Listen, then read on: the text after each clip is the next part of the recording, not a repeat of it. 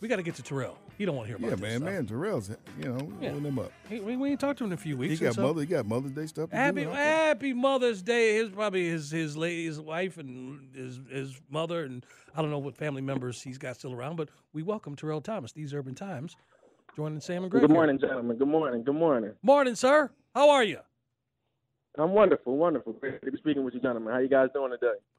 Well, we're you know kind of scraping the rust off. We've been gone a couple weeks, so we fuss about stuff, and we just you know takes us a minute to get our bearings. But after three and a half hours, we I think we got it. Yeah. I I, I think we do. I ain't too sure you about tell him. that. You tell him what we got up. Pardon? You tell him what we got up. Well, you know it's Well, I- funny. I, I must He- congratulate you, gentlemen, on on, on on the on the moves y'all are making out here on these moves. I, it's funny when I reached out to him, I told him along with joining us this week that I had something I needed to tell him, right? And Yeah. but I didn't and he goes, I can't wait to find out what it is. But I never told him in the text what what it was. So I didn't give him a heads up ahead of time. So he just heard it with everybody else.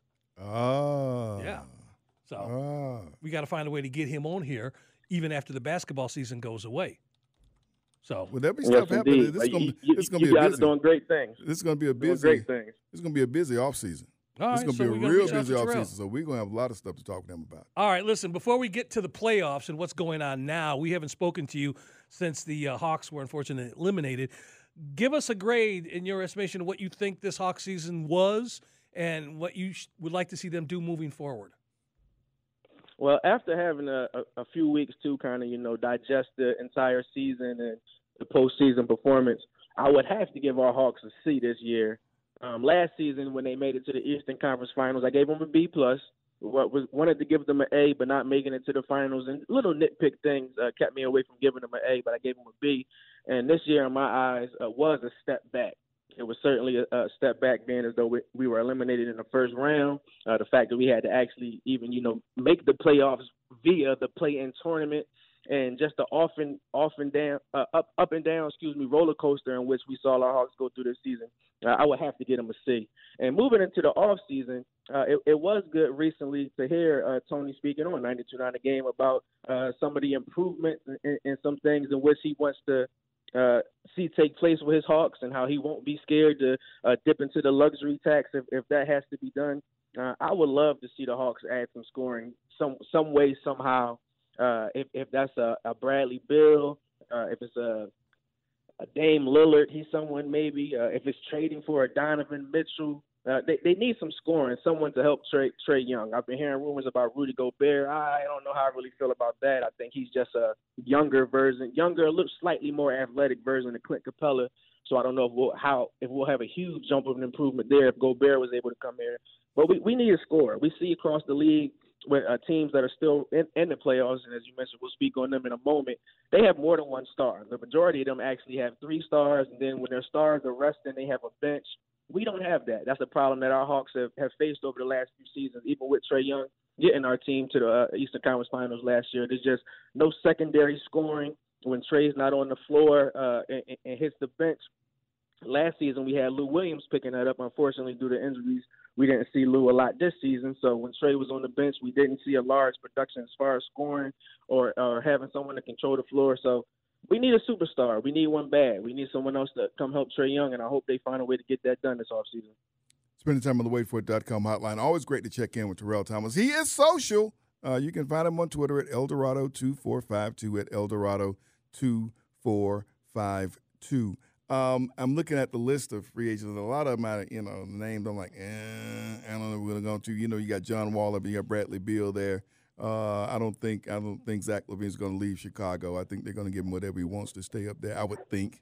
Um, but still, you know, like you said, it could be some deals. Donovan Mitchell is one name that I think would fit so good with this team, uh, unless he's really attached to Utah. He's out there like you know Karl Malone driving a truck or something during his off season. and he don't want to come to he don't want to come to Atlanta in off season. He still ain't driving no truck. Well, I mean, you know, but I'm saying that that's what this guy did doing when he's so maybe he's out. That's what he likes doing. But to me, he would be a, a, a really cool fit. But what of the guys that are here? Remember, we still never got a good sample. We never could get everybody healthy on the floor at the same time. So, I mean, do you still truly know what you have with, with the team, the guys are already here? No, and I, I do think that is a, a, great and fair point. We don't know what we have But unfortunately, I don't think the the Hawks have much time to continue to play the game of wondering, you know, like what if? I think it, it's it's coming to a point where they're going to have to find some proven stars, or some uh, some people who uh, are proven in in crucial situations. I, I love the young talent that we have, of course, all season long. I've been, you know, campaigning and championing. I, I believe Big O can grow into uh, an All Star in a few years. Uh, DeAndre Hunter, I love what we've seen from him when we, when we see, when it seems like he's you know reaching the, his peak, but he's just been so off and on. So it's so many with so many mysteries with this team. It seems like Tony wants to win now, and I don't blame him. I know Hawks fans want to see this team win now, and I, and I also don't think they want to waste a lot of Trae Young's years. Uh, although he's young, you want to get him. You know, like he he got that experience early, being able to lead the team to the Eastern Conference Finals. You want to continue that and build off of that. So I do like some of the young pieces, but unfortunately, uh, with the leap the Hawks are looking to take take next season, they're going to have to have some a major U-Haul with the roster. Terrell Thomas joining Sam and Greg, Sports Radio 929 The Game, 929thegame.com.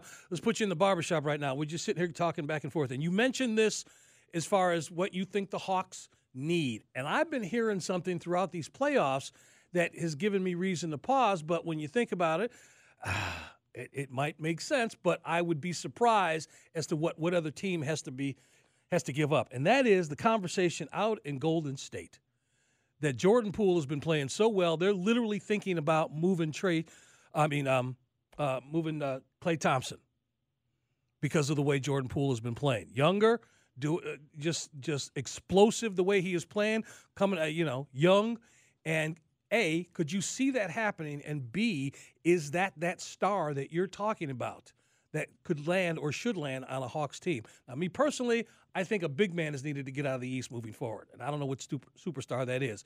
But you talk about a proven commodity in the playoffs, Klay Thompson's it. And if Golden State wants to move him, I would imagine they're asking for the farm with whoever they make that trade with. But they got what's next on that team and Poole. And wherever Klay Thompson lands, if that's the case, boy, wouldn't it be nice if it were here? Man, you know when they talk about wishing on a star, if if I could have a, a wish, I would love to see Klay Thompson in an Atlanta Hawks uniform. He's one of my favorite players in the league. Uh, someone that my, me and my family watch. We watch his highlights because I have my kids study him offensively and defensively. So I would love to see Klay Thompson here, but I, I don't believe the Warriors are going to let that happen. I I, I have heard. you have heard that though, so I'm not just I'm not crazy. Yeah. I have heard that. I, I, have heard them as well. I've, I've been wondering are, are NBA execs, you know, throwing that out there to see if they can get Golden State to do something versus Golden State really wanting to move play. Uh, with him, you know, we he just came back, uh, uh, you know, in the in the middle of the season, so we right. still haven't seen a whole year of him, you know, off of his recovery and things. And I also think when he does get back to truly being 100%, if you have those three in any lineup, that could you know that could be insane. So you know, wishing on a star, heck yeah, I would love to see Klay Thompson, and, and it, it, it, it will resemble very much you know Golden State uh, roster if we had Trae Young and Klay Thompson in a backcourt. But I don't see I I don't see Golden State giving him up. I I, I don't see that happening. But you, you never know. You never know. Spending time on the WaitFor.com hotline. Uh, talking NBA, first of all, talking the Hawks and NBA with Terrell Thomas. Always great to get together with him. All right, you mentioned them. You mentioned they had a big win last night, 142 112 over, over the Grizzlies. Blew them out. Ja Morant limps off the floor. Where is that series right now, especially if Morant is not able to come back and play the way he normally does? I thought I think the series is pretty much over. I honestly thought it was over at the end of game two, with the way that uh, Memphis just kind of squeaked by in a high intensity game to get one win in Memphis. If they didn't get that win, I honestly think it would have been a sweep. I still kind of see a gentleman's sweep uh, with with the Warriors winning their next game in uh, San Francisco, and then when they're heading back to Memphis, maybe things uh, ending off there.